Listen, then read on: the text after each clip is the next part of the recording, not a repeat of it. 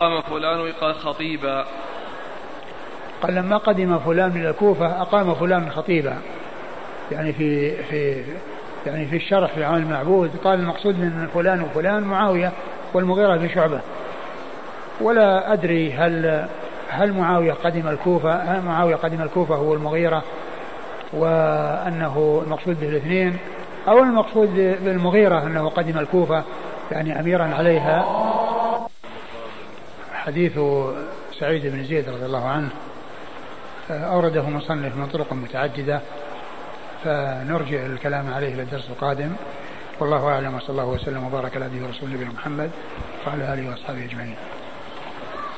جزاكم الله خيرا وبارك الله فيكم ونفعنا الله ما قلتم.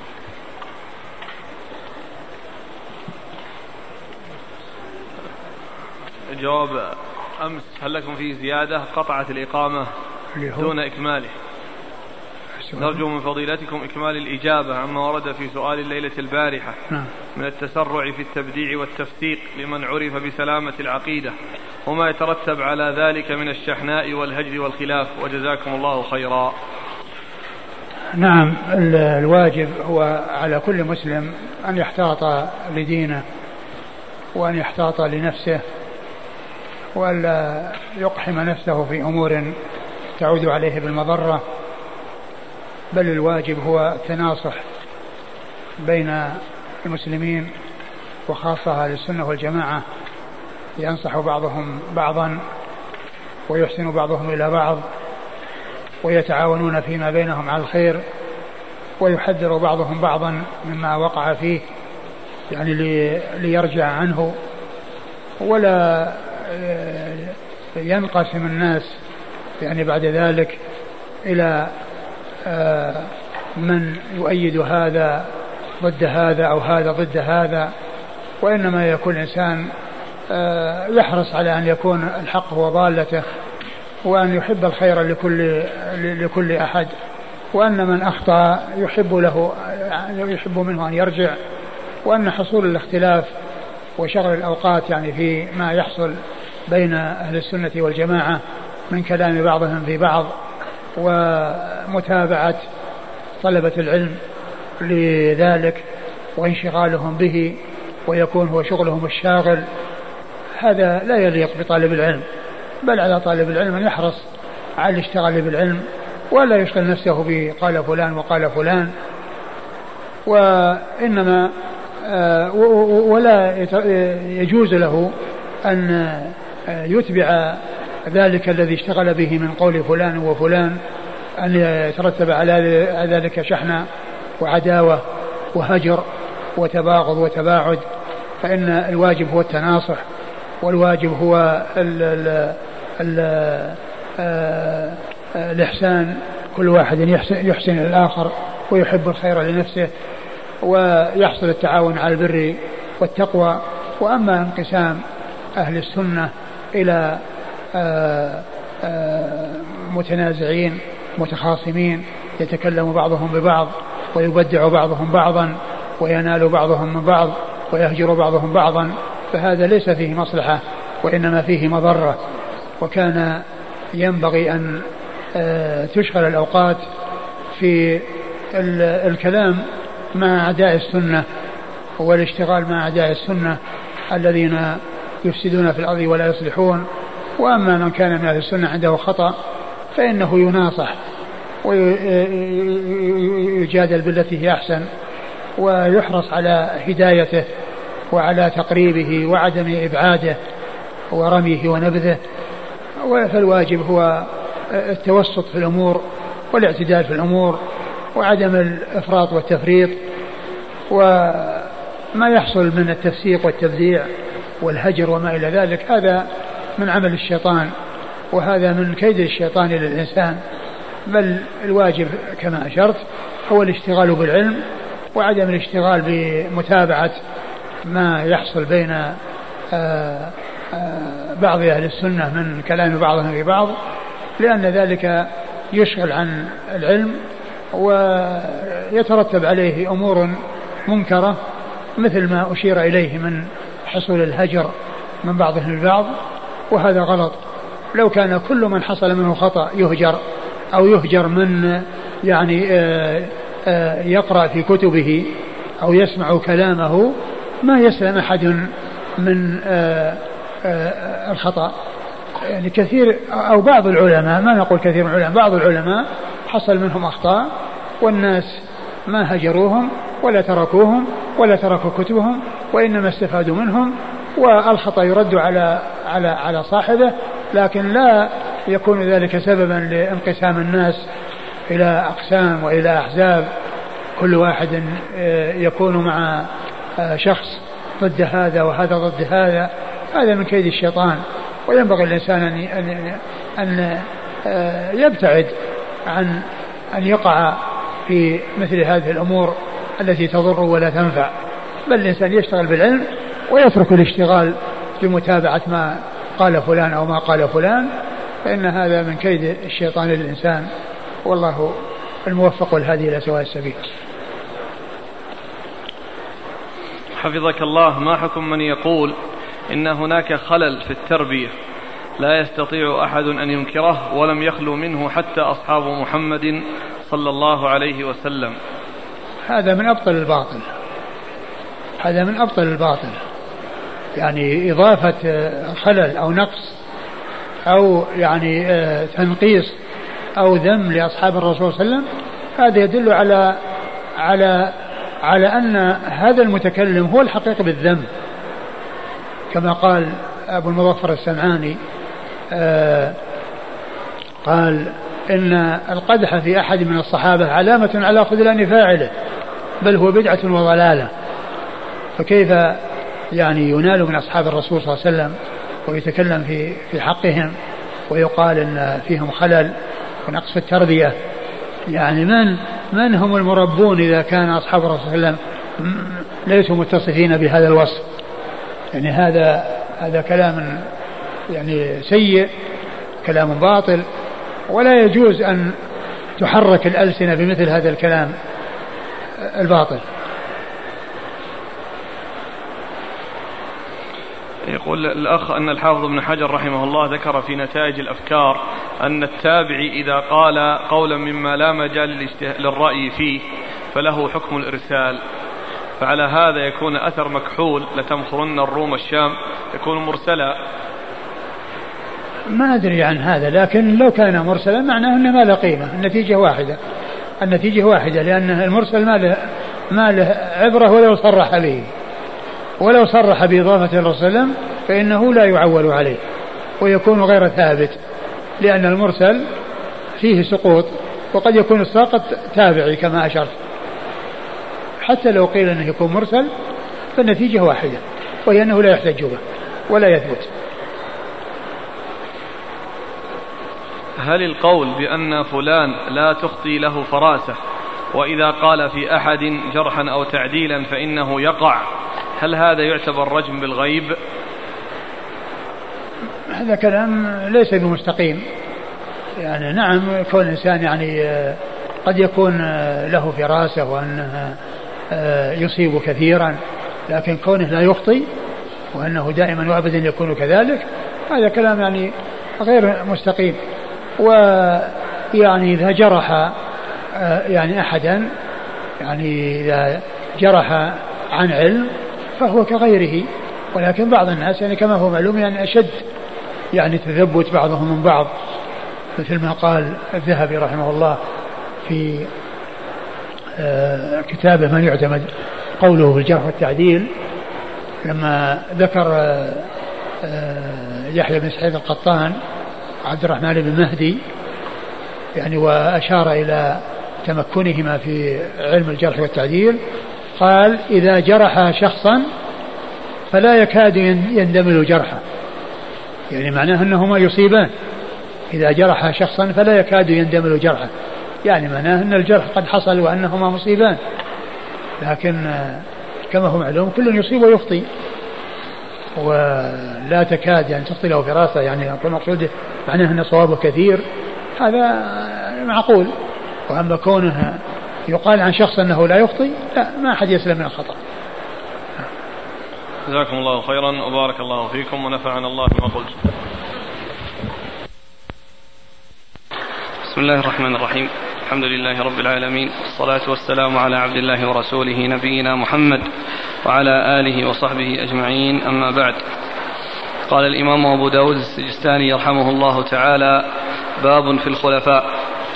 ثم ذكر حديث قال حدثنا محمد بن العلاء عن ابن, عن ابن إدريس قال أخبرنا حسين عن عبد الله بن عن هلال بن يساف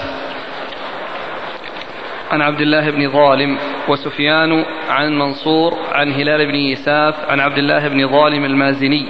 ذكر سفيان رجلا فيما بينه وبين عبد الله بن ظالم المازني قال سمعت سعيد بن زيد بن عمرو بن نفيل رضي الله عنه أنه قال لما قدم فلان إلى الكوفة أقام فلان خطيبا فأخذ بيدي سعيد بن زيد فقال ألا ترى إلى هذا الظالم فأشهد على التسعة إنهم في الجنة ولو شهدت على العاشر لم إيثم قال ابن إدريس والعرب تقول آثم قلت ومن التسعة قال قال رسول الله صلى الله عليه وعلى آله وسلم وهو على حراء اثبت حراء إنه ليس عليك إلا نبي أو صديق أو شهيد. قلت ومن التسعة؟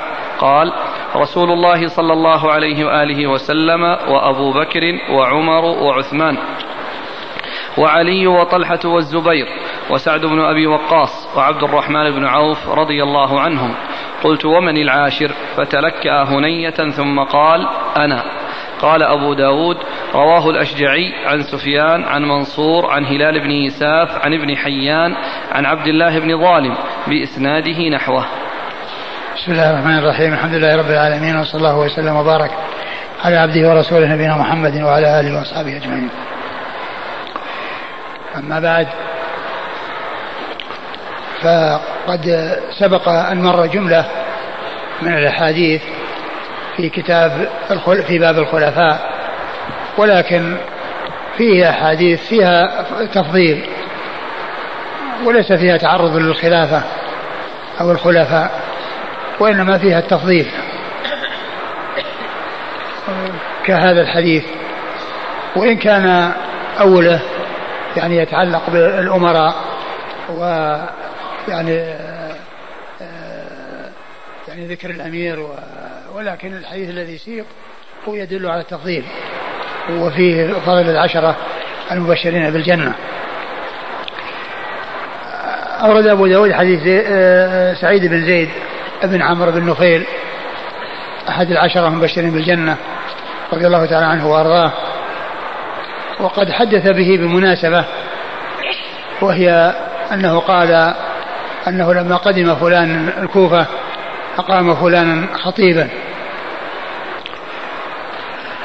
ولعل القدوم أو الذي قدم هو المغيرة بن شعبة صاحب رسول الله صلى الله عليه وسلم. والذي أقيم خطيبا لعله شخص آخر أقامه المغيرة بن شعبة. وهو الذي حصل منه يعني الكلام الذي أنكره سعيد بن زيد رضي الله تعالى عنه وأرضاه. فقال انظر إلى هذا الظالم يعني الذي خطب والذي أقيم خطيبا. ثم ذكر أن أن الرسول صلى الله عليه وسلم ذكر تسعة في الجنة وقال لو شئت لسميت العاشر ويعني بذلك نفسه رضي الله عنه وأرضاه. فإنه هو العاشر من أو أحد العشرة المبشرين بالجنة.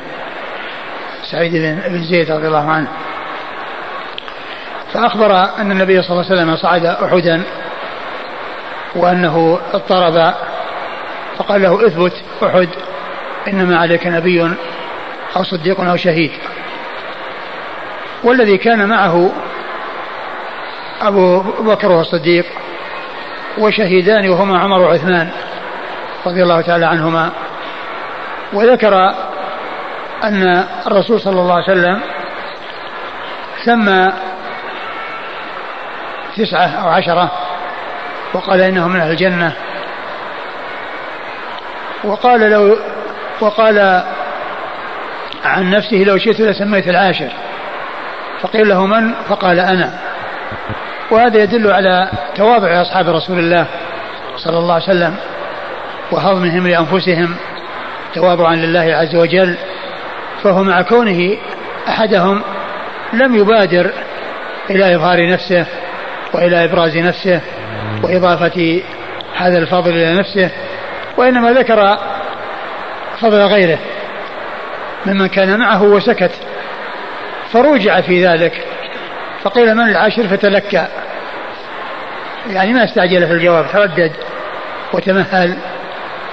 ثم بعد ذلك قال أنا مخبرا بالواقع وبما جاءت به السنة عن رسول الله صلى الله عليه وسلم. وهو يدل على فضل هؤلاء. وفيهم أن أولهم هو رسول الله صلى الله عليه وسلم ويكون معه تسعة. لكن العشرة هم من أصحاب رسول الله صلى الله عليه وسلم كما جاء في بعض الروايات والعاشر أبو عبيدة ابن الجراح عامر بن الجراح رضي الله عنه والعشرة هم أبو بكر وعمر وعثمان وعلي وطلحة والزبير وسعد وسعيد وعبد الرحمن بن عوف وأبو عبيدة ابن الجراح.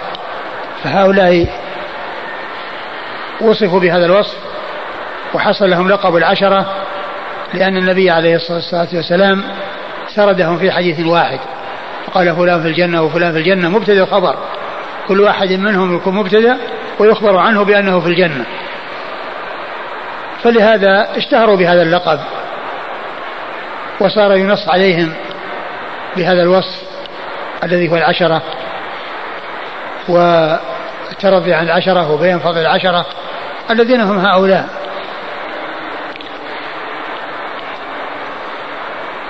والحديث فيه ليس فيه أبو عبيدة بن الجراح وإنما فيه أولهم رسول الله صلى الله عليه وسلم وعاشرهم سعيد بن زيد الذي أخبر عن نفسه في آخر الأمر.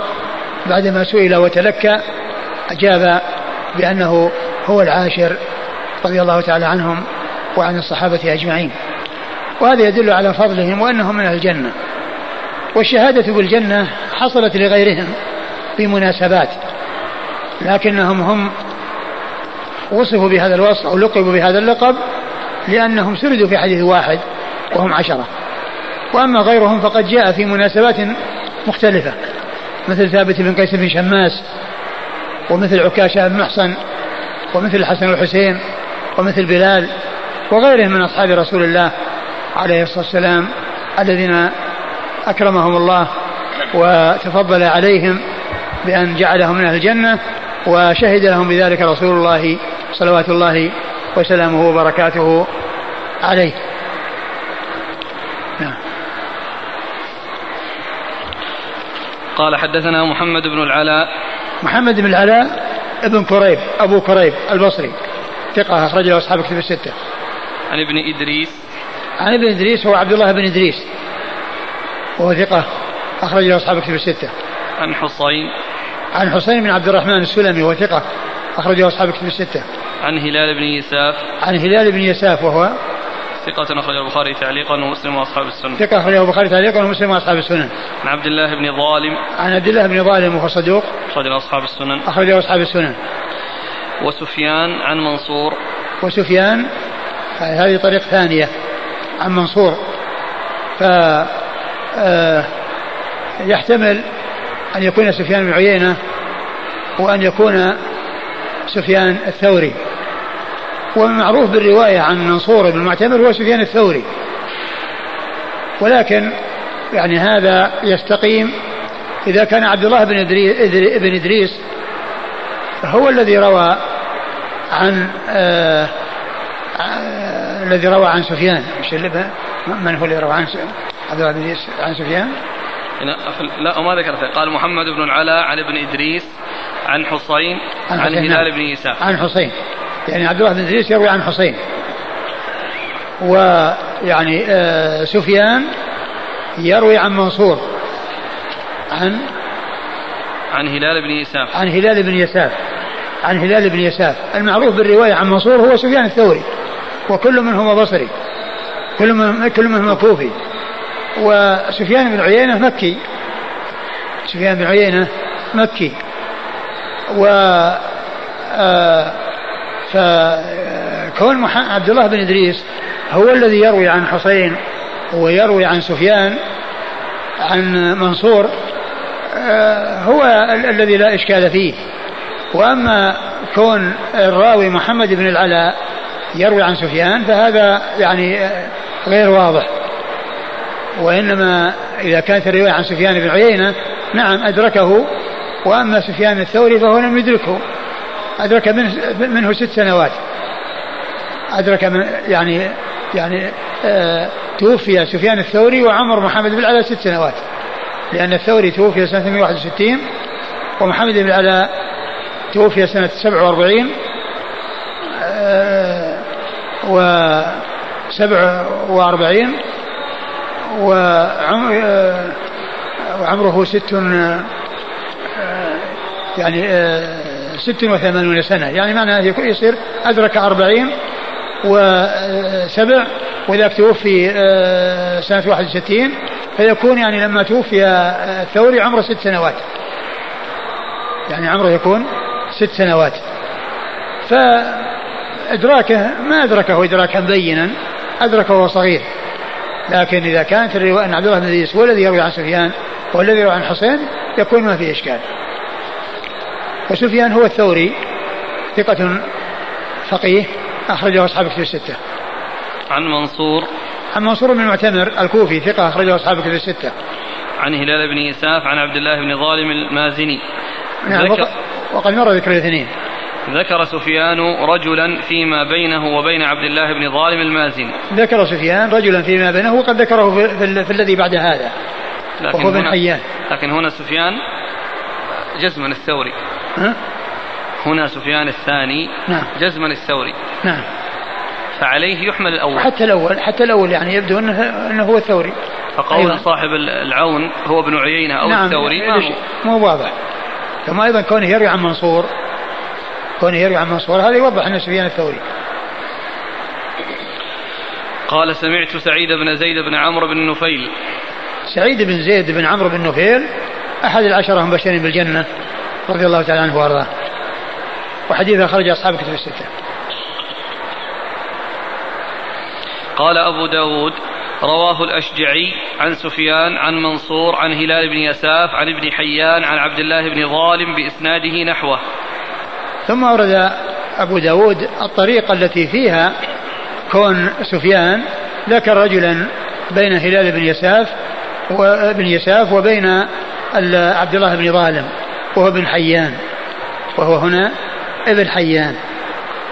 فإن هذا الذي أشار إليه وأن وأن سفيان جعل بينه أي بين هلال بن يساف وبين عبد الله بن ظالم رجلا هذا الرجل ذكر هنا في هذه الطريقة المعلقة وأنه آه ابن حيان.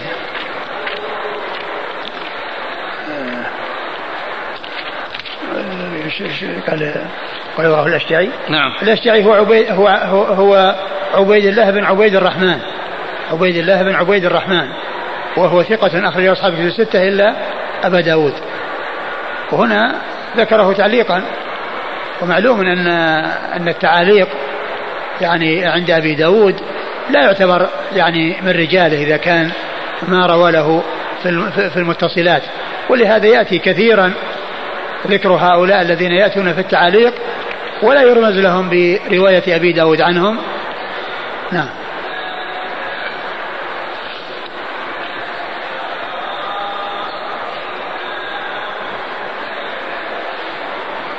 عن سفيان عن منصور عن هلال بن يساف عن ابن حيان. ابن حيان مجهول.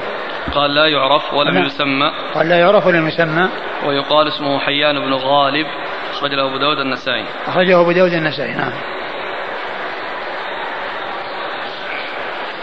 أحسن الله إليك. يقول السائل لماذا ترك سعيد رضي الله عنه ذكر أبي عبيدة مع كونه من العشرة؟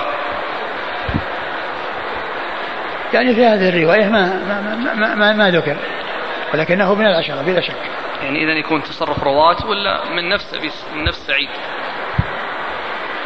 لا لعله يعني على اعتبار أن أنه ذكر الرسول صلى الله عليه وسلم وأنه فيكون فيكون عشرة برسول الله صلى الله عليه وسلم.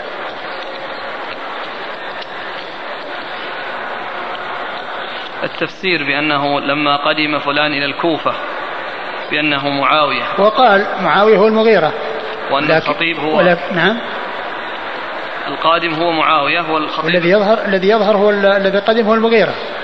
ما نعرف معاوية هو قدم الكوفة ولا لم يقدمها. معاوية. معاوية كان بالشام. الأخ يفيد بأن ابن كثير قد ذكر ذلك. إيش ذكر؟ ذكر ابن كثير في البداية أن معاوية رضي الله عنه دخل الكوفة بعد الاتفاق بينه وبين الحسن رضي الله عنهما. على كل الذي يعني الذي يناسب أن لا يكون المغيرة بن شعبة الذي يعني حصل منه آه الكلام الذي يعيب. نعم. هنا الأخ يقول جاء في مسند الإمام أحمد أن الخطيب هو غير المغيرة وفيه إنكار سعيد بن زيد على المغيرة وذلك لعدم إنكاره على هذا الخطيب. فقال له أيسب عندك أصحاب رسول الله صلى الله عليه وسلم ولا تنكر؟ لا هو سيأتي هو سيأتي في في حديث آخر أن أنه علقمة بن قيس أو قيس بن علقمة هو الذي يعني حصل وأنكر عليه. لكن لكن كون الذي قدم وأقام خطيبا لعل الذي قدم هو المغيرة أميرا على الكوفة وأقام خطيبا يعني يعني شخصا آخر. ويكون هذا هو الذي حصل منه الكلام الذي يعيب وأنكر.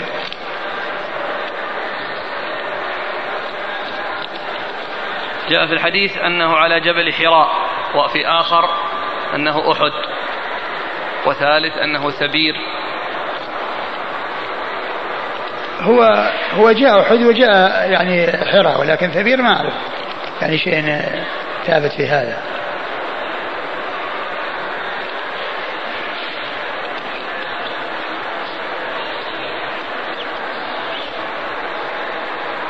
طيب القول يعني باثنين حراء في مكة وأحد في المدينة. فيكون تعددت القصة ولا وهم من الرواه أو كيف؟ ما أدري.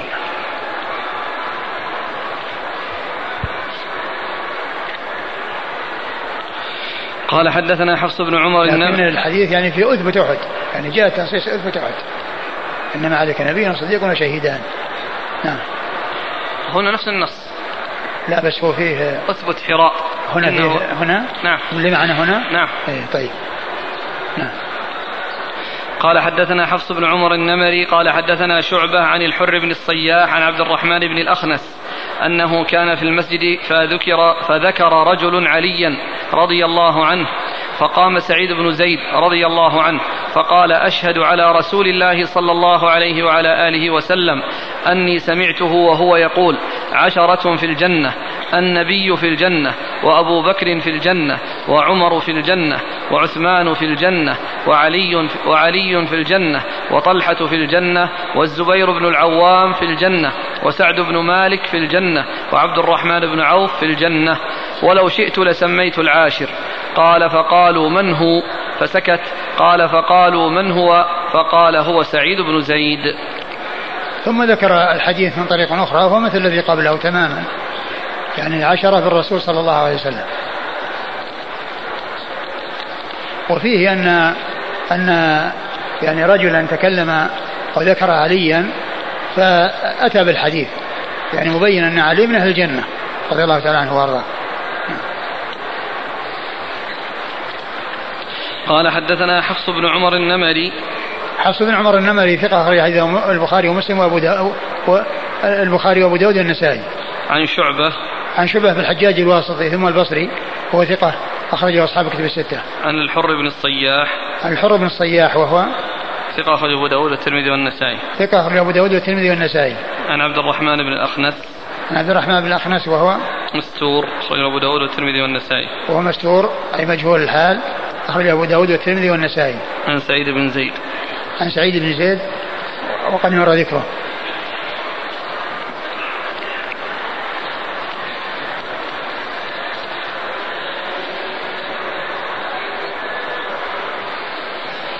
قال حدثنا أبو كامل قال حدثنا عبد الواحد بن زياد قال حدثنا صدقة بن المثنى النخعي قال حدثني جدي رياح بن الحارث قال كنت قاعدا عند فلان في مسجد الكوفة وعنده أهل الكوفة فجاء سعيد بن زيد بن عمرو بن نفيل رضي الله عنه فرحب به وحياه وأقعده عند رجله على السرير فجاء رجل من أهل الكوفة يقال له قيس بن علقمة فاستقبله فسب وسب فقال سعيد من يسب هذا الرجل؟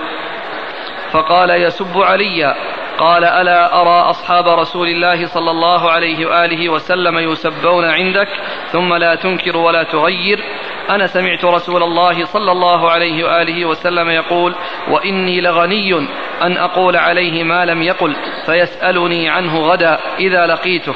أبو بكر في الجنة وعمر في الجنة وساق معناه. ثم قال لمشهد رجل منهم مع رسول الله صلى الله عليه وآله وسلم يغبر فيه وجه يغبر يغبر. يغبر فيه وجهه خير من عمل أحدكم عمره ولو عمر عمر نوح. ثم ورد أبو داود حديث سعيد بن زيد من طريق أخرى وفيه أن أن فلانا ويعني وهو لم يسمى ولعله يشير بذلك إلى أمير الكوفة المغيرة بن شعبة وأنه جاء فحياه ورحب به يعني المغيرة رحب بسعيد بن زيد وأجلسه معه على السرير ثم جاء رجل يقال له علقمة بن قيس. نعم قيس بن علقمة قيس بن علقمة. فسب وسب فقال من يسب هذا؟ قالوا عليا. فقال ما هذا؟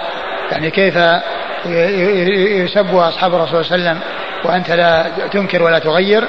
ثم قال أشهد على الرسول صلى الله عليه وسلم أنه قال آه عشرة في الجنة وإني لغني عن أن أقول عليه ما لم ما لم يقل يعني أنه لا لا لا يكذب على الرسول ولا يضيف إلى الرسول شيئا لم يقله وهذا يدل على تثبته وعلى تحققه مما يحدث به ومما يخبر به.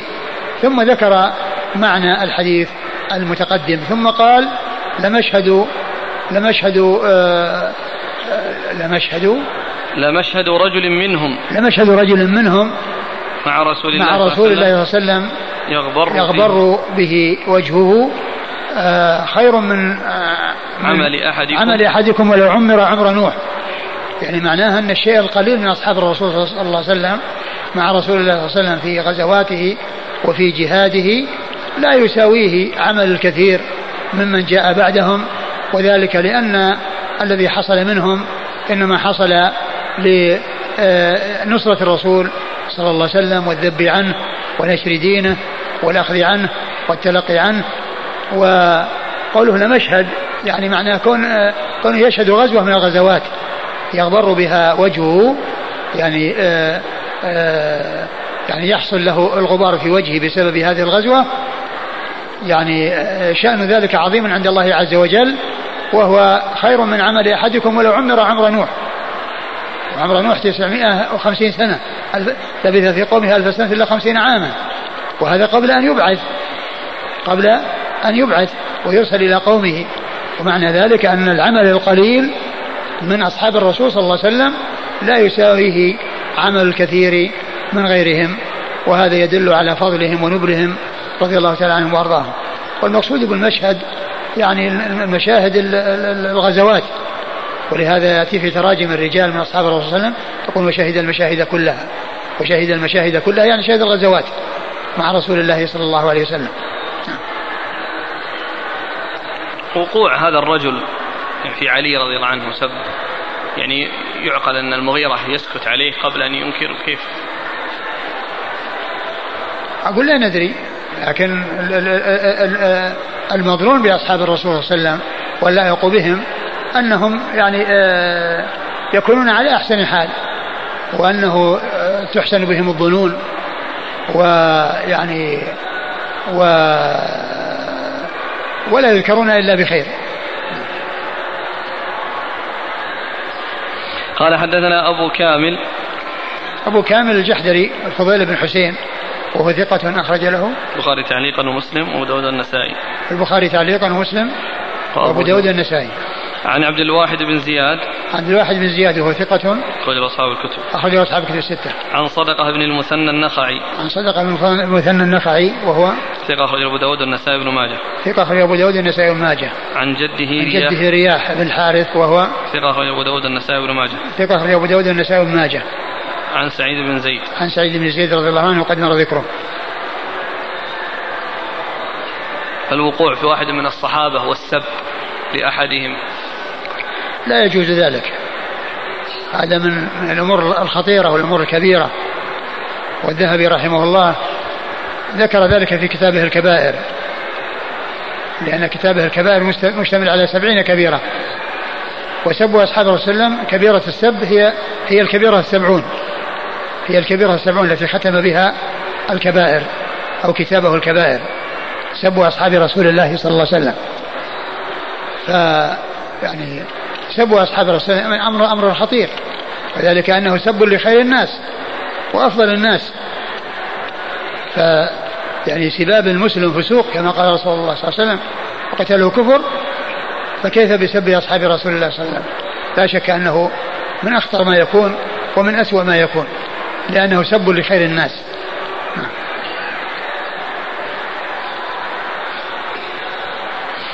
قال حدثنا مسدد قال حدثنا يزيد بن زريع قال حا وحدثنا مسدد قال حدثنا يحيى المعنى قال حدثنا سعيد بن أبي عروبة عن قتادة أن أنس بن مالك رضي الله عنه حدثهم أن نبي الله صلى الله عليه وآله وسلم صعد أحدا فتبعه أبو بكر وعمر وعثمان رضي الله عنهم فرجف بهم فضربه نبي الله صلى الله عليه وآله وسلم برجله وقال اثبت أحد نبي وصديق وشهيدان ثم ورد أبو داود حديث أنس بن مالك رضي الله عنه ويدل على فضل هؤلاء الذين مع رسول الله صلى الله عليه وسلم وأن الرسول صعد احدا فتبعه أبو بكر وعمر وعثمان. فرجف الجبل فضربه الرسول برجله وقال اسكن أحد فإنما عليك نبي وصديق وشهيدان.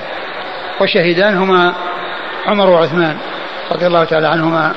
وهذا يدل على فضلهما وعلى أنهما شهداء وأنهما قد نال الشهادة نعم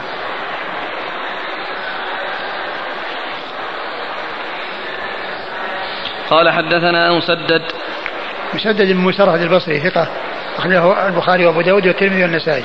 عن يزيد بن زريع. يزيد بن زريع ثقة أخرجه أصحاب الكتب الستة. قال حاء وحدثنا مسدد عن يحيى. ثم قال حاء وحدثنا مسدد عن يحيى ويحيى هو بن سعيد القطان ثقة أخرجه أصحاب الكتب الستة.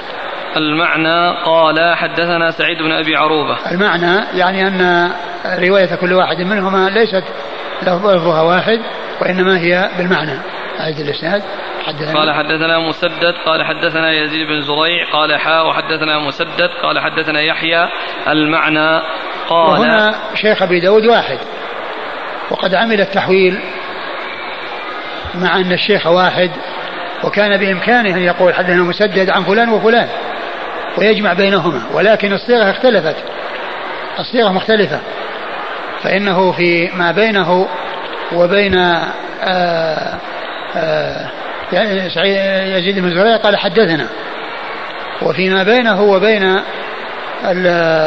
يحيى قال عن. حدثنا. الثاني قال حدثنا والأول؟ حدثنا مسدد قال حدثنا يحيى. والأول؟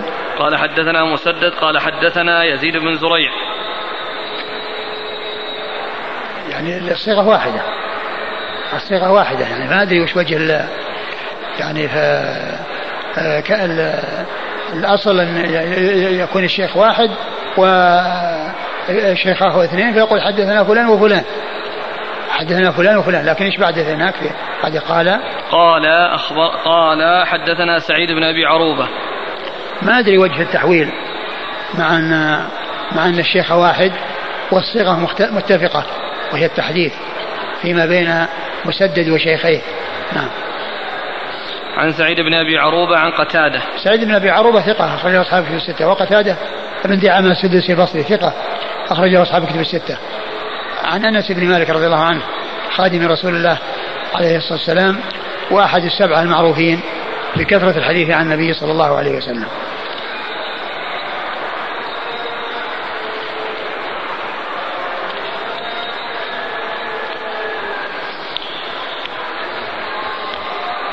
قال حدثنا هناد بن السري عن عبد الرحمن بن محمد المحاربي عن عبد السلام بن حرب عن أبي خالد الدالاني عن أبي خالد مولى آل جعدة عن أبي هريرة رضي الله عنه أنه قال قال رسول الله صلى الله عليه وعلى آله وسلم أتاني جبريل فأخذ بيدي فأراني باب الجنة الذي تدخل منه أمتي. فقال أبو بكر رضي الله عنه يا رسول الله وددت أني كنت معك حتى أنظر إليه. فقال رسول الله صلى الله عليه وآله وسلم أما إنك يا أبا بكر أول من يدخل الجنة من أمتي. ثم ورد أبو داود حديث أبي هريرة رضي الله عنه. قال أتاني جبريل فأخذ بيدي فأراني باب الجنة. أخذ بيدي فأراني باب الجنة. فقال أبو بكر وددت أن أكون معك حتى أراه. فقال إنك أول من يدخل. أما إنك يا أبا بكر أول من يدخل الجنة من أمتي. أول من يدخل الجنة من أمتي يعني لست مجرد أن تراه وإنما تدخل. تأتي به وتتجاوزه داخلا الجنة. ولكن الحديث في إسناده رجل يعني ضعيف وهو الذي يروي عن أبو خالد الدالاني. نعم. ولا شك أن أبا بكر رضي الله عنه هو من أول من يدخل الجنة من هذه الأمة إن لم يكن أول من يدخلها منهم. نعم.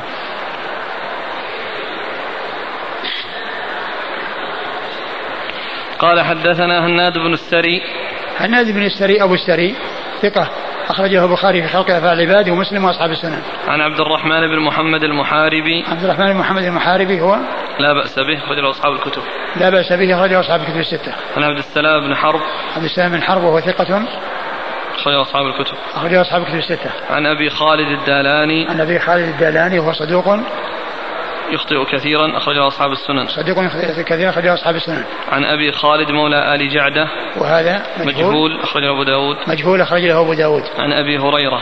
عن أبي هريرة عبد الرحمن بن صخر الدوسي صاحب رسول الله عليه الصلاة والسلام وأحد السبعة المعروفين بكثرة الحديث عن النبي عليه الصلاة والسلام بل هو أكثر السبعة حديثا على الإطلاق رضي الله عنه وأرضاه.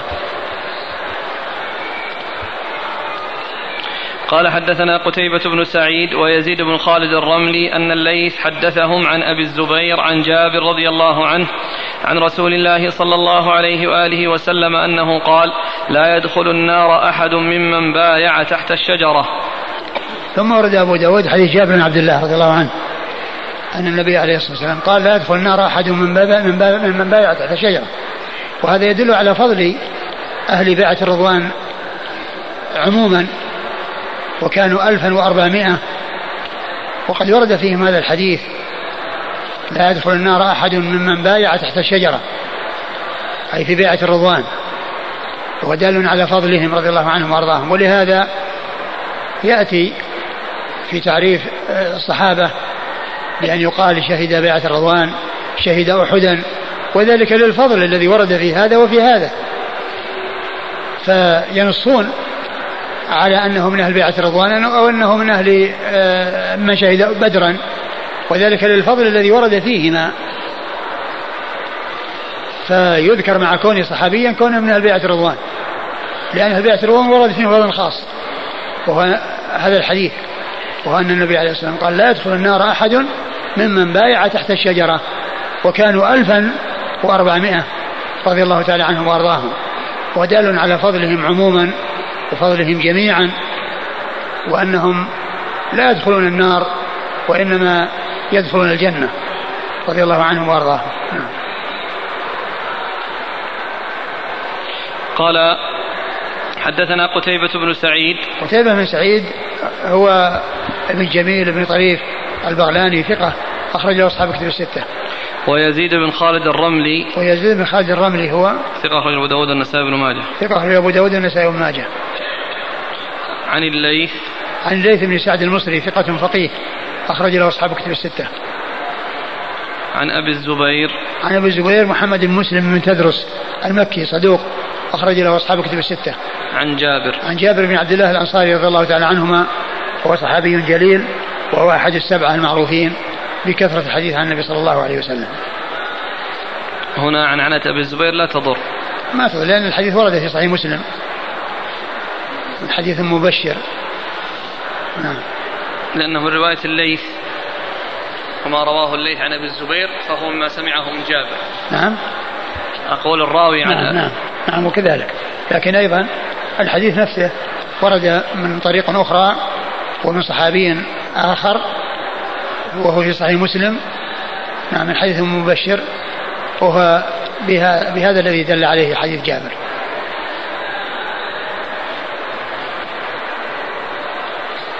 يقول هل يلزم من النص على أهل بيعة الرضوان أنهم لا يدخلون النار أن باقي الصحابة تحت المشيئة فقد يدخل بعضهم النار ثم يغفر له؟ آه معلوم أن أن من ورد فيه نص خاص يذكر فيه ذلك النص ويشهد له تبعا للنص لكن لا يعني ذلك يعني آه أن غيرهم يؤمر به إلى النار لأنه قد جاء في القرآن ما يدل على أنهم وعدوا جميعا الحسنى والحسنى هي الجنة.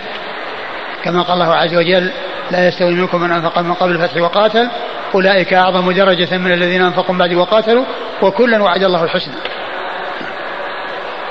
الإسناد رباعي. والإسناد رباعي نعم. وكون شيخ أبي داود اثنان هما في طبقة واحدة. لا يقال أنه خماسي. لأن اثنين في طبقة واحدة لأنهما شيخ أبي داود.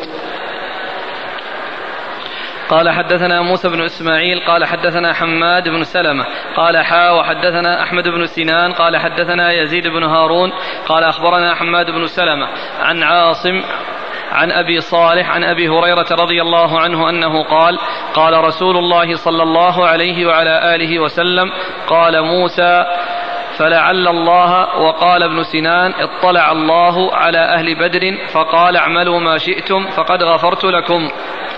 وهذا الحديث يدل على فضل أهل بدر وأن الله عز وجل قال لعل الله طلع على أهل بدر كما قاله موسى أحد شيخ أبي داود.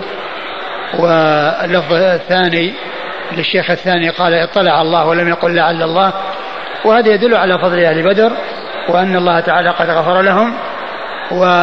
ولهذا صار لهم يعني فضيلة وصار لهم ميزة. فيقال عن الشخص أنه بدري أو أنه شهد بدرا لهذه الفضيلة ولهذه الخصيصة ولهذا في قصة حاطب بن أبي بلتعة المشهورة. وفيه النبي قال إنه قد شهد بدرا. ومن ذلك الله تعالى على بدر فقال اعملوا ما شئتم فقد غفرت لكم. وهو دال على فضلهم رضي الله تعالى عنهم وأرضاهم وكانوا أكثر من 300 300 وكسر نعم قال حدثنا موسى بن إسماعيل موسى بن إسماعيل التبوذكي ثقة أخرجه أصحاب كتب الستة. عن حماد بن سلمة. حماد بن سلمة بن دينار البصري ثقة أخرجه البخاري تعليقا ومسلم وأصحاب السنن. قال حا وحدثنا أحمد بن سنان. ما قال حا وحدثنا أحمد بن سنان. وأحمد بن سنان هو ثقة أخرج البخاري ومسلم وأبو داود والنسائي في مسند مالك وابن ماجه. ثقة أخرجه البخاري ومسلم وأبو داود. ومسلم وأبو داود والنسائي في مسند مالك و... وابن ماجه. وابن ماجه. عن يزيد بن هارون. عن يزيد بن هارون الواسطي وهو ثقة أخرجه أصحاب كتب الستة. عن حماد بن سلمة عن عاصم. وعاصم هو بن أبي النجود بهدلة وهو صدوق له له أوهام أخرج حديثه أصحاب الكتب الستة وحديثه في الصحيحين مقرون. عن أبي صالح. عن أبي صالح السمان واسمه ذكوان وهو ثقة أخرجه أصحاب الكتب الستة. عن أبي هريرة وقد مر ذكره رضي الله عنه وأرضاه. ما يتعلق بذكر الصحابة رضي الله عنهم والأسئلة في أن الشيخ الألباني يصحح حديث أن الذي قتل عمار بن ياسر هو من الصحابة مع النبي صلى الله عليه وسلم قال قاتل عمار وسالبه في النار والذي قتله أبو الغادية والذي قتله أبو الغادية. على كل يعني أصحاب رسول الله صلى الله عليه وسلم يعني هم هم خير الناس وما حصل منهم يعني من من من أمور قد تستنكر أو تؤخذ عليهم فلهم من الفضائل ولهم من يعني المناقب ولهم من الميزات التي حصلت لهم مع رسول الله صلى الله عليه وسلم. ما يفوقون بها من بعدهم. وقد مر كلام سعيد بن زيد الذي قال فيه لمشهد أحدهم مع رسول الله صلى الله عليه وسلم يغبر به وجهه خير من عمل أحدكم ولو عمر عمر نوح. وهل يصح في الحديث السابق استثناء؟ لا يدخل النار أحد بايع تحت الشجرة إلا الجد بن قيس. ما أعرف.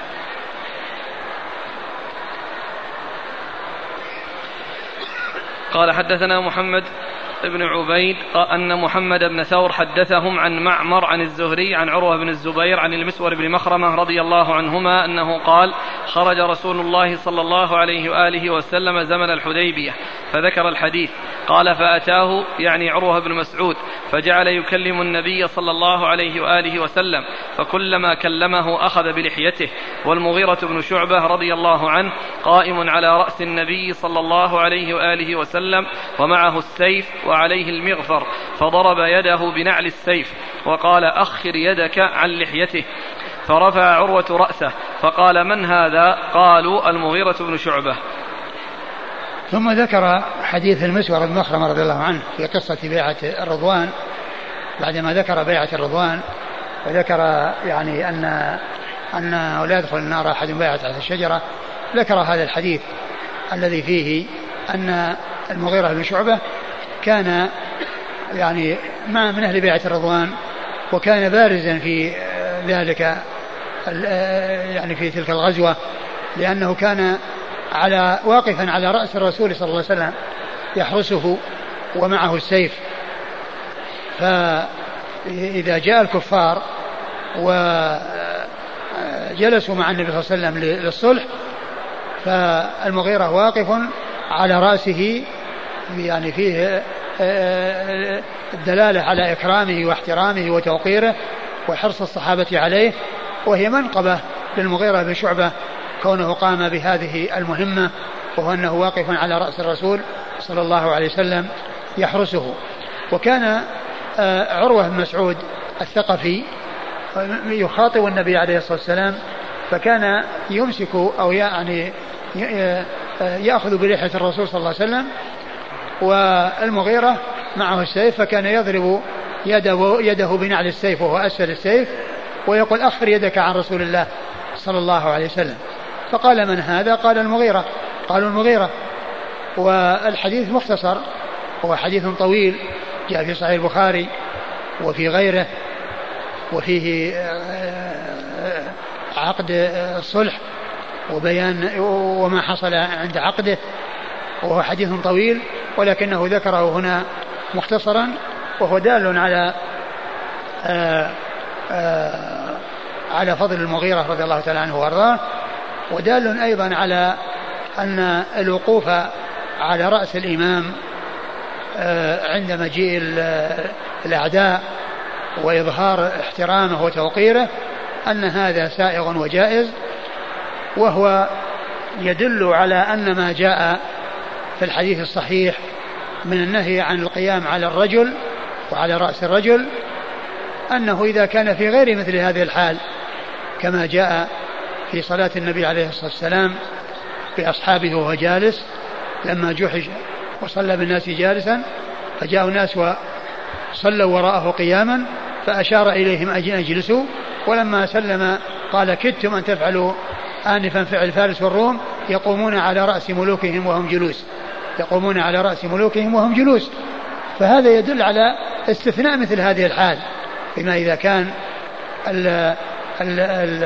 المقام يقتضي بيان احترام الإمام وتوقيره وإظهار الاحتفاء به والحرص عليه والمحافظة عليه فإن ذلك سائر. ولهذا فإن القيام على الرجل في مثل هذه الحالة سائغ وليس من قبيل الممنوع منه الذي جاء في الحديث الذي فيه ذكر المشابهة بال آه، يعني الفرس وأنهم أنهم يقومون على رأس ملوكهم وهم جلوس وأن الرسول صلى الله عليه وسلم يعني نهاهم عن ذلك يعني نهى أصحابه عن ذلك وقد فعل المغيرة بن شعبة هذا الفعل فيدل على أن مثل هذه الحالة مستثنات وأن وأن مثل ذلك سائغ وجائز. والقيام على الرجل أو للرجل هو له ثلاث حالات. قيام قيام للرجل وقيام إلى الرجل وقيام على الرجل. والذي معنا هو القيام على الرجل. وهو جائز في مثل هذه الصورة. وأما القيام إلى الرجل فهذا سائغ. كل إنسان يكون جالسا ثم يأتي إنسان فيقوم من أجله ليصافحه أو ليعانقه أو ليستقبله فإن ذلك سائغ لأنه قيام إليه. وأما القيام له وهو أن أن أن يقوم الإنسان من مجلسه ويجلس من أجل الرجل. يعني قيام له وليس إليه ليس ليعانقه ولا ليصافحه ولا ليستقبله وإنما قيام وجلوس للإكرام فقط. هذا هو الذي جاء النهي عنه وأنه لا يسوغ ولا يجوز. فإذا القيام آه، له ثلاث حالات. قيام إلى الرجل وهذا سائغ وقيام للرجل وهذا لا يجوز وقيام على الرجل وهذا يجوز في التي جاءت في هذا الحديث في قصة المغيرة بن شعبة. نعم. قال حدثنا محمد بن عبيد. محمد بن عبيد يحتمل أن يكون المحاربي وأن يكون ابن حساب. وكل منهما روى له روى عنه أبو داود وكل منهما روى عن محمد بن ثور. و محمد بن عبيد بن حساب الغبري ثقة أخرج له مسلم وأبو داود والنسائي.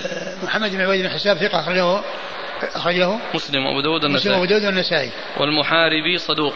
والمحاربي صدوق أخرج له أبو داود والترمذي والنسائي. أو أخرجه أبو داود والترمذي والنسائي. مع أن الموجود في تحفة الأشراف محمد بن عبد الأعلى الصنعاني. قد مر الحديث ونبهنا على هذا. في هذا الحديث؟ إيه. هذا الحديث نفسه؟ نعم. آه. تقدم في الجهاد. أيوة. نفس الكلام ونبهنا على هذا. في تحفة الأشراف؟ إيه. محمد بن الأعلى؟ الصنعاني. محمد بن عبد الأعلى؟ نعم. مم. لكن النسخ كلها اتفقت على محمد بن عبيد. حتى محمد عوامة ما نبه أنه في أحد النسخ الخطية اختلاف. محمد بن الأعلى وش قال فيه؟ الصنعاني ثقة أخرج له أبو داود والنسائي محمد بن عبد الله. على كل آه، سواء كان أي واحد منهما أي واحد من هؤلاء فإن فإنه محتج به.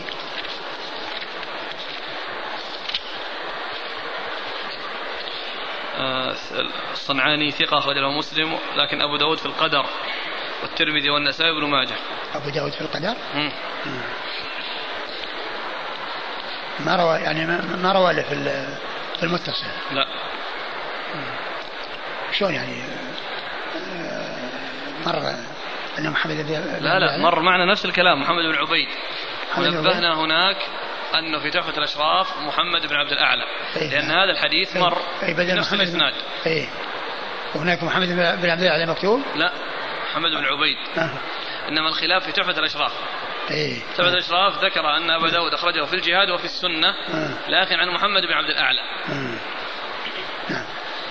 عن محمد بن ثور. محمد بن ثور هو ثقة أخرج له مسلم أبو داود والنسائي. ثقة أخرج له مسلم وأبو داود والنسائي. أخرج له أبو داود والنسائي فقط. فقط أخرج أبو داود والنسائي. عن معمر. معمر بن راشد الأزدي البصري ثم اليماني ثقة.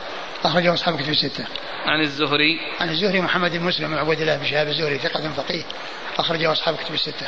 عن عروة بن الزبير. عروة بن الزبير بن العوام ثقة فقيه أحد فقهاء المدينة السبعة في عصر التابعين أخرج حديثه أصحاب كتب الستة. عن المسور بن مخرمة. عن المسور بن مخرمة رضي الله عنه هو صحابي أخرج له أصحاب كتب الستة.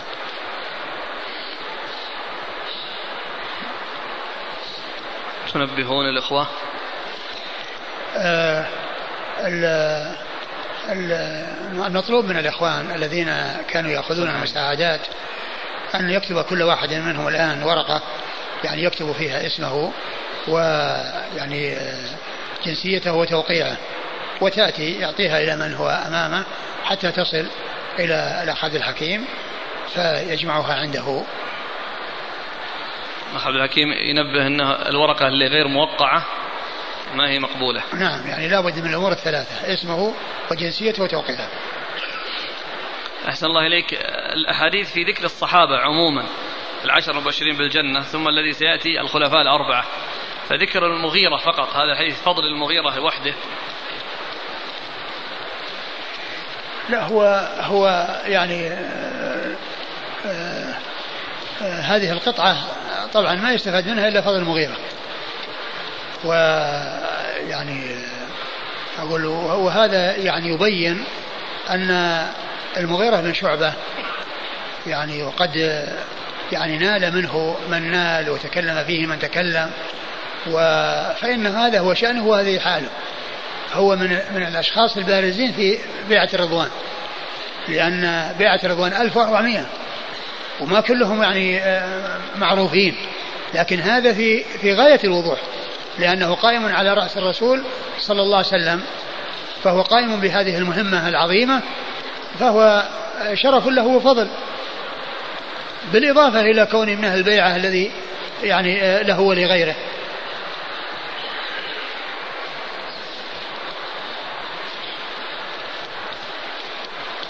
لا بالنسبة يا شيخ أحسن الله إليك التنبيه على الطلاب. آه، يعني لعلكم ذكرتم السابقين. المستجدين لهم شيء ولا؟ لا كل كل من كان يعني آه، موجود الآن كل من كان موجود الآن فإنه يعني آه، وهو ملازم الدرس فإنه يكتب يعني اسمه. ومعلوم أن السابقين لهم حق الأولوية وأما المتأخرون أو الذين استجدوا فإذا حصلت آه، ملازمتهم واستمرارهم فإنهم سيكونون مثل غيرهم إن شاء الله.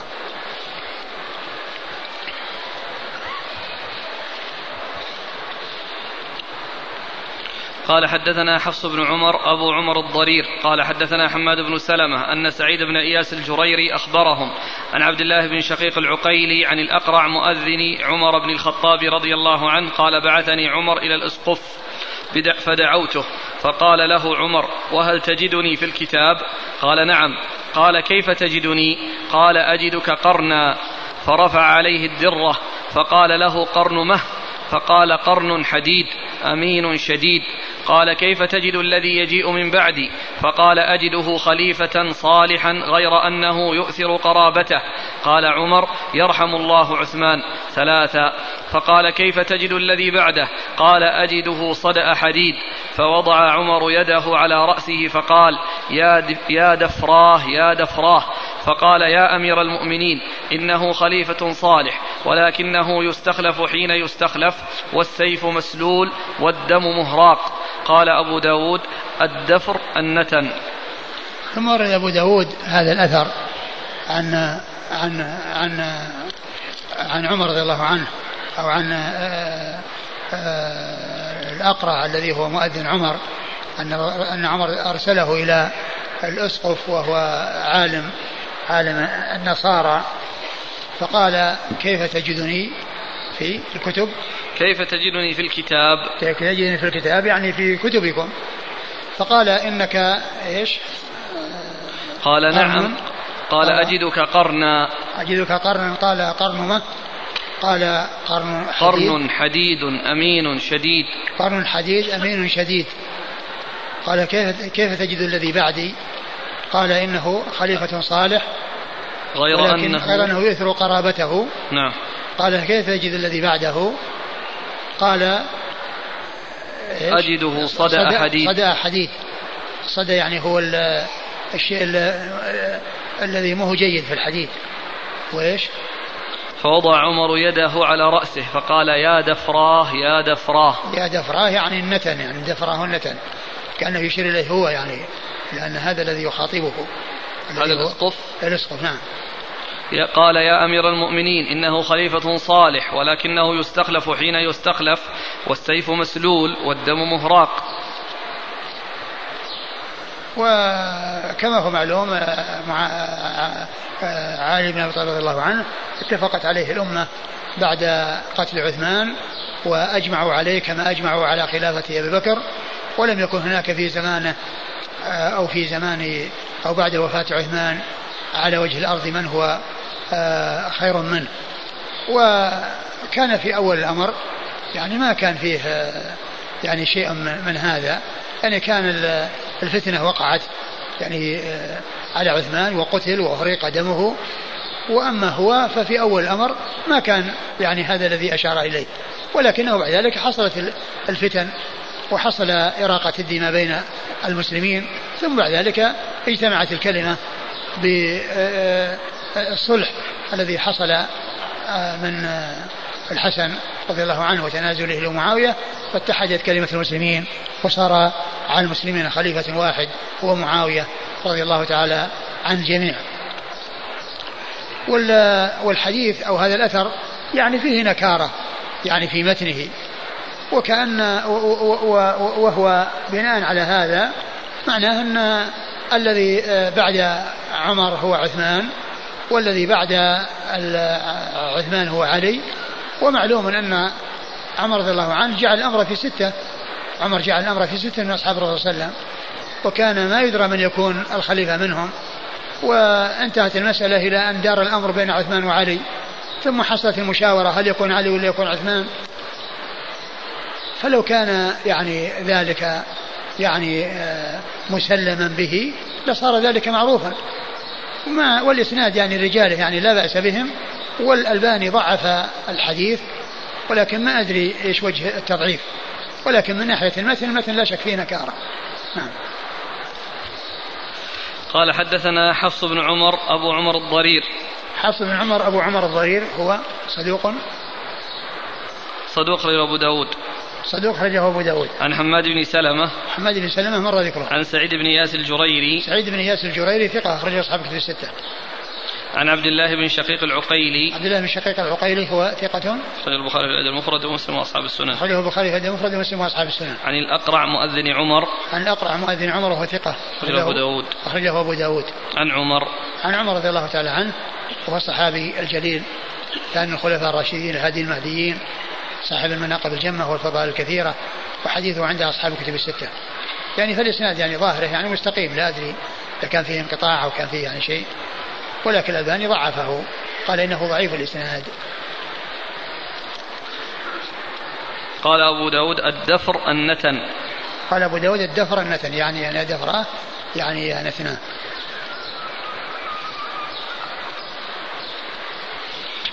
قال رحمه الله تعالى باب في فضل أصحاب رسول الله صلى الله عليه وآله وسلم. والله تعالى أعلم وصلى الله وسلم وبارك على عبده ورسوله نبينا محمد وعلى آله وأصحابه أجمعين. جزاكم الله خيرا وبارك الله فيكم ونفعنا الله ما قلتم. بالنسبة للأمس ذكر تكفير الحجاج. يقول طاووس عجبت لمن يسميه مؤمنا وكفره جماعة. سعيد بن جبير والنخعي ومجاهد وعاصم بن أبي النجود والشعبي وغيرهم. ذكر هذا الحافظ ابن حجر في تهذيب التهذيب بعد أن ذكره تمييزا.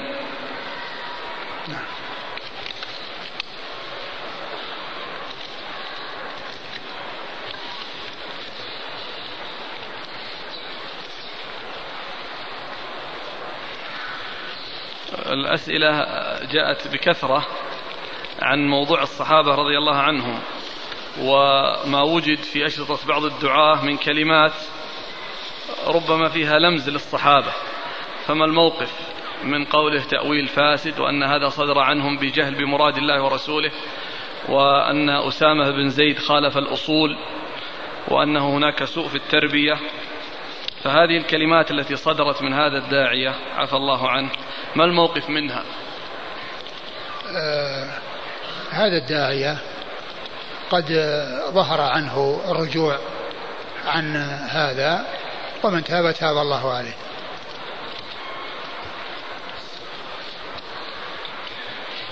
يسأل هذا المدرس عن كيفية تعامله مع زميل له في العمل من الرافضة.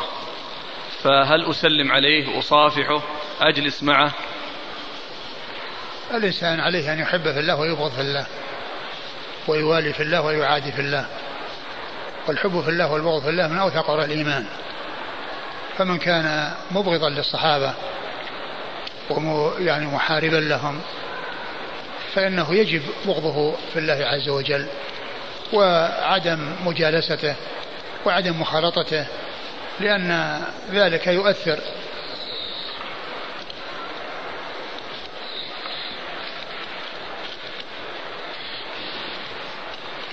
هذا يقول سؤال من دولة الإمارات. لي صديق يشتغل في محل سجله التجاري مأكولات خفيفة. وقانونيا يمنع من بيع بعض المأكولات الثقيلة. إلا أن صاحب المحل يبيعها خفية بحجة أن الجميع يفعل هذا للهروب من الضرائب الباهظة. السؤال الأول هل هذا الأمر يعتبر خروجا عن طاعة ولي الأمر؟ والله المناسب لمثل هذا أن الترخيص أو أن يصدر الترخيص الذي يسوغ له أن يعني يفعل هذه الأمور كلها. أما كونه يعني يظهر شيء ثم يفعل خلافه فهذا لا ينبغي. إذا إذا أراد أنه يعني يحصل منه البيع على وجه أوسع وعلى وجه أتم وأكمل فإنه يستصر يحصل على الترخيص الذي يسوغ لذلك حتى لا يحتاج إلى الحيل. وسؤال الثاني هل يجوز لصديقي العمل في هذا المحل؟ العمل يجوز ولكن عليه أنه ينصح عليه أنه ينصح صاحب المحل. نعم.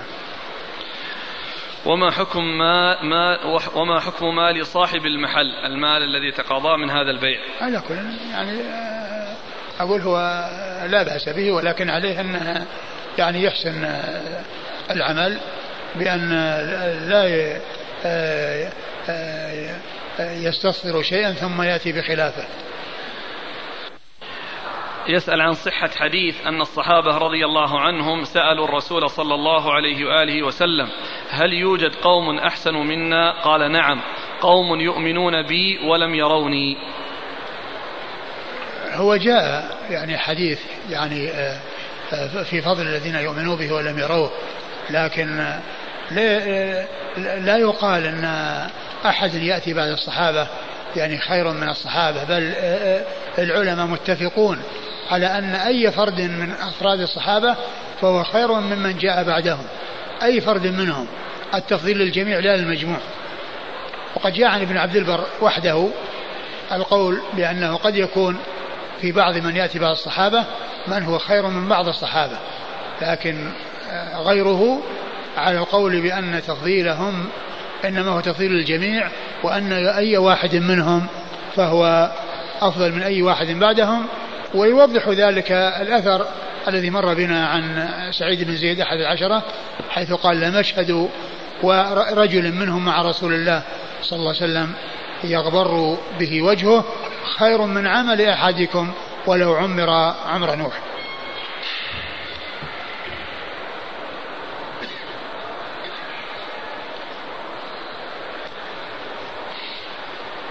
يقول وكيف الجمع بين حديث الذي مر خير من عمل أحدكم عمره ولو عمر عمر نوح؟ ويأتي زمان أجر العامل منكم أجر العامل فيهم أجر خمسين منكم. نعم يعني كونه يأتي شدة ويأتي أمور يعني خطيرة تحتاج إلى صبر وتجلد فيكون يعني ذلك العمل يعني عظيم لكن فضل الصحبة والذي حصل بسبب الصحبة لا يعدله شيء.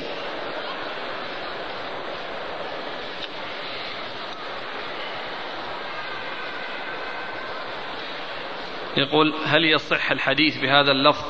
أيما امرأة خلعت زوجها في غير ما بأس فحرام عليها رائحة الجنة؟ لا أدري. هل تشرع الصلاة والسلام عند ذكر أي نبي من الأنبياء عموما؟ نعم. تشرع الصلاة والسلام يشرع الصلاة والسلام عليه. يقول أيهما أفضل أن أعتق عبدا أم أمة؟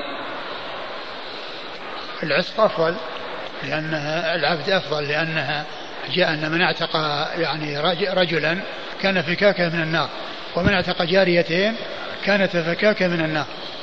فمعنى عتق عتق الرجل أفضل لأنه آه، في الحديث الصحيح في هذا كان فكاكا من النار وإذا اعتق جاريتين كانت فكاكا من النار. معناه عتق جاريتين يعادل عتق آه، رجل. يعني في, في الفضل وهذا أحد المواضع السبعة المواضع الخمسة التي فيها المرأة على نصف من الرجل. المرأة على نصف من الرجل.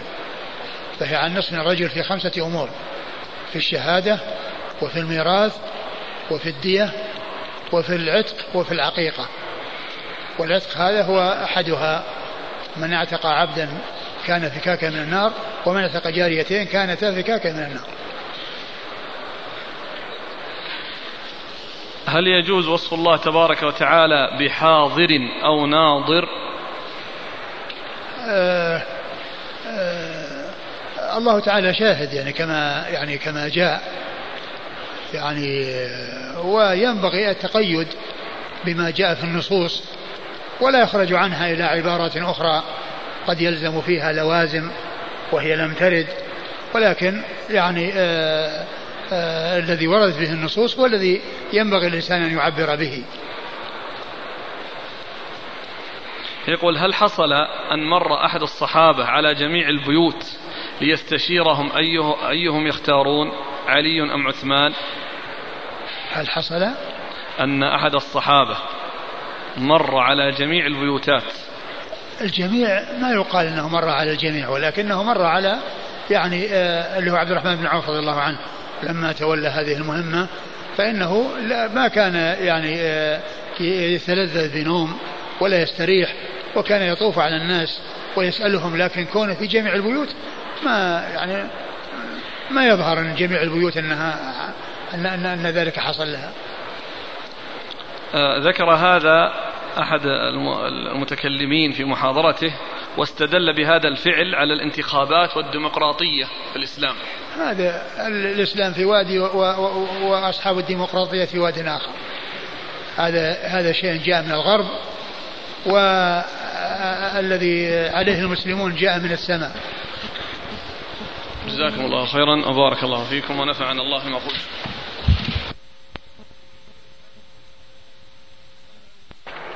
بسم الله الرحمن الرحيم الحمد لله رب العالمين والصلاة والسلام على عبد الله ورسوله نبينا محمد وعلى آله وصحبه أجمعين أما بعد قال الإمام أبو داود السجستاني يرحمه الله تعالى باب في فضل أصحاب رسول الله صلى الله عليه وآله وسلم قال حدثنا عمرو بن عون قال أنبأنا قال حاء وحدثنا مسدد قال حدثنا أبو عوانة عن قتادة عن زرارة بن أوفى عن, عم عن عمران بن حصين رضي الله عنهما أنه قال قال رسول الله صلى الله عليه وعلى آله وسلم خير أمتي القرن الذين بعثت فيهم ثم الذين يلونهم ثم الذين يلونهم والله أعلم أذكر الثالث أم لا.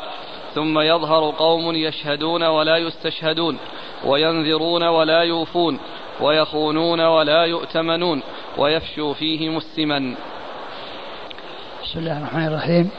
الحمد لله رب العالمين وصلى الله وسلم وبارك على عبده ورسوله نبينا محمد وعلى آله وأصحابه أجمعين. أما بعد فيقول الإمام أبو داود السجستاني رحمه الله تعالى باب في فضل أصحاب رسول الله صلى الله عليه وسلم. آه هذه الترجمة معقودة لبيان آه الفضل الذي أكرم الله به أصحاب رسول الله صلى الله عليه وسلم وأنهم لهم ميزة تميزوا بها على غيرهم وهي أنهم آه وجدوا في القرن الذي بعث فيه الرسول صلى الله عليه وسلم وأكرمهم الله عز وجل في هذه الحياة الدنيا.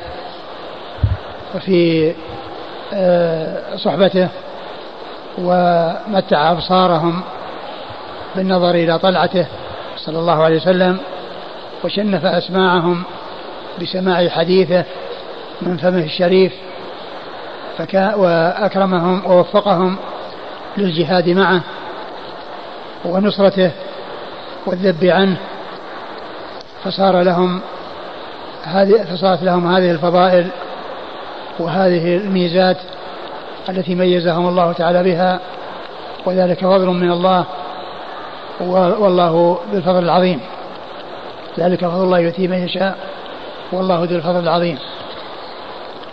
ولهذا فإن أصحاب رسول الله عليه الصلاة والسلام فضلوا على غيرهم بكونهم القرن الذي هم فيه وهو الذي بعث فيه الرسول صلى الله عليه وسلم هم خير الناس.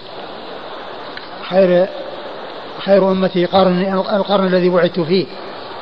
والمراد بالقرن هنا المجموعة من الناس الذين رأوا النبي صلى الله عليه وسلم وصحبوه.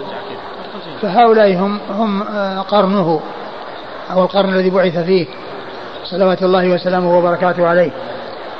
فليس المقصود به مدة معينة محددة لها بداية ولا نهاية وإنما المقصود منه هؤلاء القوم وهؤلاء الصحب الذين بعث فيهم النبي صلى الله عليه وسلم وأكرمهم الله بصحبته وسمعوا كلامه وحديثه ورأوا آه، شخصه وطلعته صلى الله عليه وسلم وتلقوا الحق والهدى منه وبلغوهما إلى الناس فجعلهم الله عز وجل الواسطة بين الناس وبين الرسول صلى الله عليه وسلم ما عرف الناس حقا ولا هدى ولا وصل إلى الناس كتاب ولا سنة إلا عن طريق أصحاب رسول الله صلى الله عليه وسلم.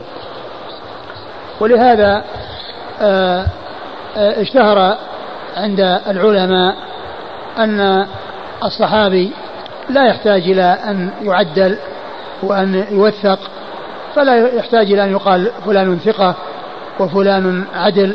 وفلان كذا وفلان كذا يكفيهم تعديل الله ورسوله صلى الله عليه وسلم وثناء الله وثناء رسوله صلوات الله وسلامه وبركاته عليه.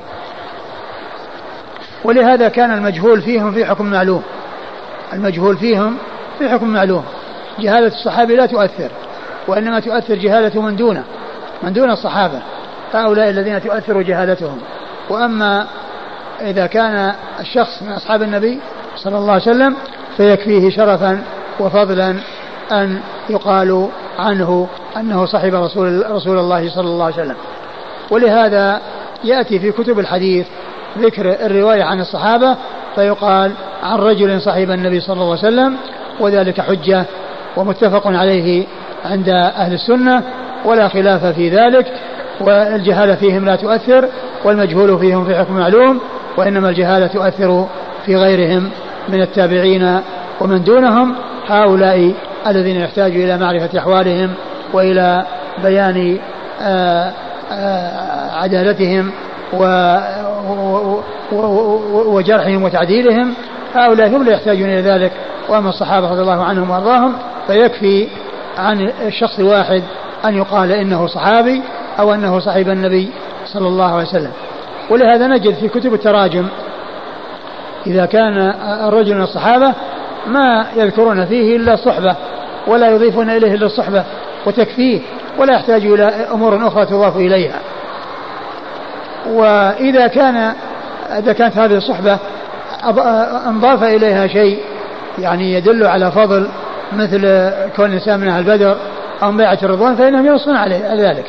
لأن هذا يعني آآ آه، آآ آه، لأن ذلك ورد فيه نصوص عن النبي صلى الله عليه وسلم في النبي صلى الله عليه وسلم في فضل هؤلاء فيقال فلان صحابي من أهل بدر أو شهد بيعة الرضوان أو شهد بدرا وذلك للفضل الذي حصل لأهل بدر والفضل الذي حصل لأهل بيعة الرضوان أي ليبين أنه من أهل هذا الفضل وممن دخل في هذا الفضل الذي هو آه كونه بدريا أو كونه ممن شهد بيعة الرضوان.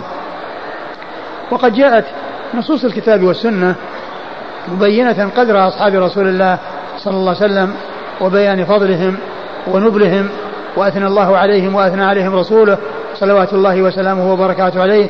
وجاء في ذلك آيات كثيرة وجاء في ذلك أحاديث عديدة عن رسول الله صلى الله عليه وسلم. ومما جاء في القرآن في فضل الصحابة قول الله عز وجل والسابقون الأولون من المهاجرين والأنصار والذين اتبعوهم بإحسان رضي الله عنهم ورضوا عنه وأعد لهم جنات تجري تحتها الأنهار خالدين فيها. وكذلك قول الله عز وجل محمد رسول الله والذين معه أشداء على الكفار رحماء بينهم تراهم ركعا سجدا يبتغون فضلا من الله ورضوانا سيماهم في وجوههم من أثر السجود. ذلك مثلهم في التوراة ومثلهم في الإنجيل كزرع أخرج شطه فازره واستغرض فاستوى على سوقه. يعجب الزراع ليغيظ بهم الكفار وعد الله الذين آمنوا وعملوا الصالحات منهم مغفرة وأجرا عظيما. فهذه الآية الكريمة فيها بيان أن أصحاب رسول الله صلى الله عليه وسلم قد ذكروا في التوراة والإنجيل. وأنهم ذكروا في الكتب السابقة قبل أن يوجدوا وقبل أن يأتي زمانهم وهذا دال على فضلهم ونبلهم رضي الله عنهم وأرضاهم فهم قد ذكروا في تلك الكتب وأثني عليهم في تلك الكتب وهذا مما يدل على فضلهم و وفيه آه أن أنهم يغاض بهم الكفار يغاض بهم الكفار وذلك لأنهم يقومون بنصرة الدين وبالجهاد في سبيل الله فالكفار يغاضون بهم ولهذا قال ليغيظ بهم الكفار. ثم أخبر أنه وعد الذين آمنوا وعملوا الصالحات منهم مغفرة وأجر عظيما والمقصود من ذلك الصحابة. وقد قال منهم وليس المقصود من ذلك البعض وإنما بيان الجنس. وعد الله الذين آمنوا الصالحات منهم مغفرة أي أن هذا الوعد إنما هو لهم ولا لم يأتي كلمة منهم لصار الأمر لا يخصهم. لو قيل وعد الله الذين آمنوا الصالحات مغفرة عظيمة فيكون لهم ولغيرهم لكن لما جاءت كلمة منهم عرف أن هذا الوعد لهم لكن ليس لبعضهم وإنما هو لجميعهم ومن بيانية وليست تبعيضية. نظير قول الله عز وجل لقد كفر الذين قالوا إن الله ثالث ثلاثة. وما من إله إلا إله واحد وإن لم ينتهوا عما يقولون لا يمسن الذين كفروا منهم عذاب أليم.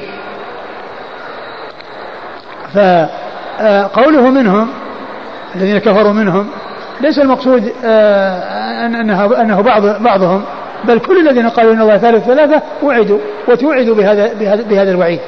فكلمة منهم هذا لبيان الجنس وليست وليست التبعير ف فقوله وعد الله امن الصالحات منهم مغفرة هذا منهم بيان بيان الجنس في في جانب المدح وفي جانب أهل الحق وفي قوله آه، آه، لا يمسن الذين كفروا منهم يعني اللي هم من, من, من, من, من, من الذين قالوا إن الله ثالث ثلاثة يعني في جانب الذم وفي جانب السوء.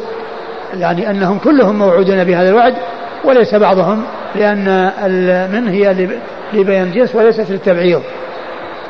وكذلك قول الله عز وجل لا يستوي منكم من أنفق من قبل فتح وقاتل أولئك أعظم درجة من الذين أنفقوا من بعد وقاتلوا وكلا وعد الله الحسنى. فإن آه فإن حصل بينهم التفاوت في الدرجات وعلو المنازل إلا أن الكل وعد الحسنى والحسنى هي الجنة كما قال الله عز وجل الذين أحسنوا الحسنى وزيادة أما سنة رسول الله صلى الله عليه وسلم فقد جاء فيها أحاديث كثيرة وقد أورد أبو داود رحمه الله حديث عمران بن حصين خير أن خير خير أمتي القرن الذي بعثت فيهم وهم الصحابة. وقوله الذي بعثت فيهم يدلنا على أن المقصود هو هؤلاء الذين رأوه والذين صحبوه والذين سمعوا كلامه والذين تلقوا الحق والهدى منه وبلغوهما إلى الناس. فهؤلاء هم خير أمة محمد صلى الله عليه وسلم.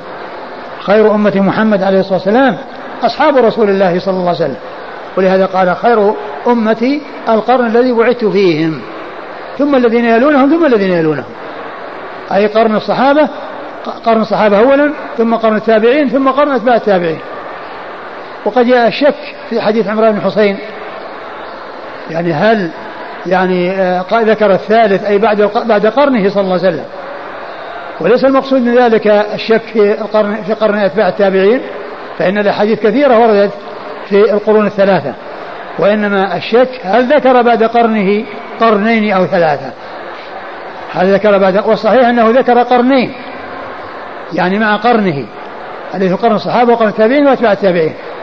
والقرن الرابع لم يثبت. يعني فيه شيء.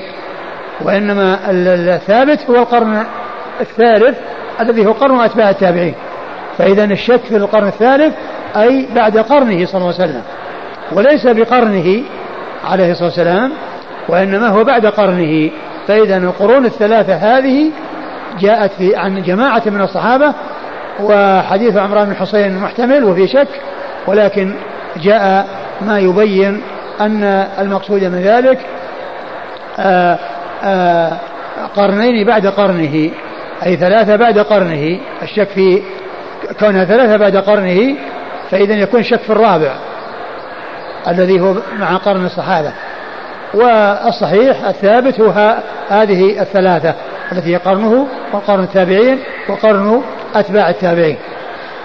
ويوضح ذلك الحديث الذي جاء في الصحيح صحيح البخاري وصحيح مسلم عن النبي عليه الصلاة والسلام أنه قال آه يأتي على الناس زمان فيغزو فئام منهم فيقال هل فيكم من صحب أو من رأى رسول الله صلى الله عليه وسلم؟ فيقول نعم فيفتح لهم. وهذا المراد به الصحابة. ثم يأتي على الناس زمان فيغزو فئام منهم فيقال هل فيكم من رأى من من رأى من صحب الرسول صلى الله عليه وسلم؟ فيقول نعم فيفتح لهم. ثم يأتي على الناس زمان فيغزو فئام منهم فيقال هل فيكم من رأى من صحب أصحاب رسول الله صلى الله عليه وسلم فيقول نعم فيفتح لهم وهذه القرون الثلاثة قرن الصحابة وقرن التابعين وقرن أتباع التابعين. وقد استدل وقد ذهب أهل السنة والجماعة إلى تفضيل أفراد الصحابة وجميع أفراد الصحابة على جميع أفراد الذين يجون بعدهم على جميع الأفراد الذين يجون بعدهم وبعد زمانهم.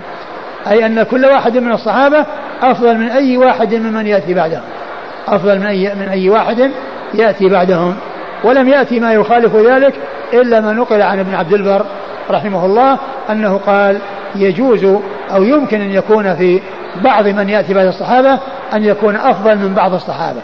ولكن هذا خلاف ما عليه أهل السنة والجماعة والذي آه، لا يعرف عنهم غيره وهو أن التفضيل للجميع لا للمجموع وأن أي واحد من الصحابة فإنه يكون أفضل من أي واحد بعدهم وذلك لأن الذي حصل لهم من صحبة النبي صلى الله عليه وسلم والجهاد معه وتلقي الكتاب والسنة عنه وتأديتهم إلى الناس هذا شيء تميزوا به واختصوا به فصار لهم فضل لا يدانيه أحد ولا يساويه أحد ولهذا جاء في حديث آآ سعيد بن زيد رضي الله عنه الذي مر بالأمس لمشهد رجل منهم مع رسول الله صلى الله عليه وسلم يغبر به وجهه خير من عمل أحدكم ولو عمر عمر نوح. خير من عمل أحدكم ولو عمر عمر نوح. خير الناس القرن الذي بعث خير أمتي القرن الذي بعث فيهم ثم الذين يلونهم ثم الذين يلونهم. أي الصحابة والتابعون وأتباع التابعين. نعم قال والله أعلم أذكر الثالث أم لا. والله أعلم أذكر الثالث أم لا أي بعد بعد قرنه. الثالث بعد قرنه وليس الثالث مع قرنه. فإن ثلاثة القرون هذه اتفقت عليها النصوص وجاءت فيها النصوص وإنما الخلاف في قرن وراء القرنين اللذين بعد قرنه.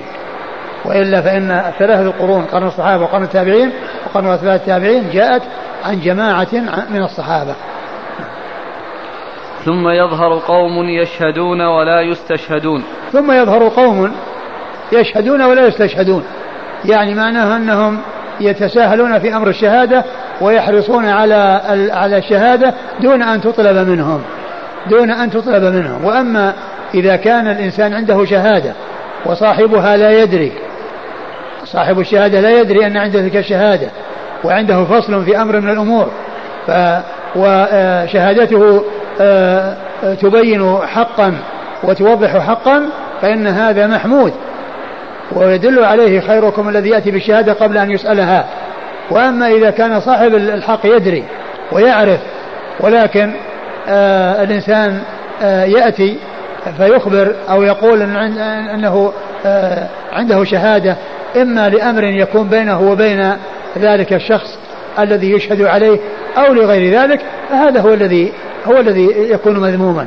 أما إذا كان صاحب الحق لا يعرف آه، الشهود ولا يدري أن عند فلان شهادة وهو بحاجة إليها ويترتب عليها تمييز الحق وتوضيح من له الحق ومن ليس له الحق فإن هذا محمود وليس بمذموم. وينذرون ولا يوفون. وينذرون ولا يوفون. يعني يحصل منهم النذر ثم لا يوفون. والنذر يجب الوفاء به. والنذر يجب الوفاء به إذا وجد. ولكن ليس مرغبا فيه وليس مطلوبا من الإنسان أن ينذر وإنما على الإنسان إذا أراد أن يحسن فليحسن بدون نذر. وإذا أراد أن يتقرب الله عز وجل بقربه فليبادر إليها بدون أن يعلقها بشيء. ودون أن ينيطها بشيء. لأن إناطتها بشيء وتعليقها بشيء يعني معنى ذلك أن هذا ما حصل منه آه، ابتداء آه، من أجل أن يتقرب إلى الله عز وجل فيه وإنما إذا حصل له كذا فإنه يفعل كذا وكذا. ثم إذا حصل له ذلك الشيء الذي يترتب عليه النذر يعني ضاق صدره وصار يتألم ويبحث عن مخارج يتخلص منها من ذلك النذر الذي ألزم نفسه به. فيكون فعله لتلك العبادة وفعله لتلك الطاعة يعني غير آه غير آه آه لم يحصل في البداية على وجه مشروع وعلى وجه مستحب وفي النهاية حصل آه، التلكؤ وحصل الامتعاض والتأثر والتألم وأنه آه، آه، لم يكن مرتاحا إلى ذلك الذي تصدق به. ولهذا قال عليه الصلاة والسلام إن النذر لا يأتي بخير وإنما يستخرج به من البخيل. إن النذر لا يأتي بخير وإنما يست... وإنما يستخرج به من البخيل. البخيل يعني لا يحسن ولكنه ينيط إحسانه بشيء إذا وجد وإذا وجد لزمه ذلك وقد يبحث عن سبيل يتخلص به من ذلك النذر. فالنذر إذا وجد يجب الوفاء به.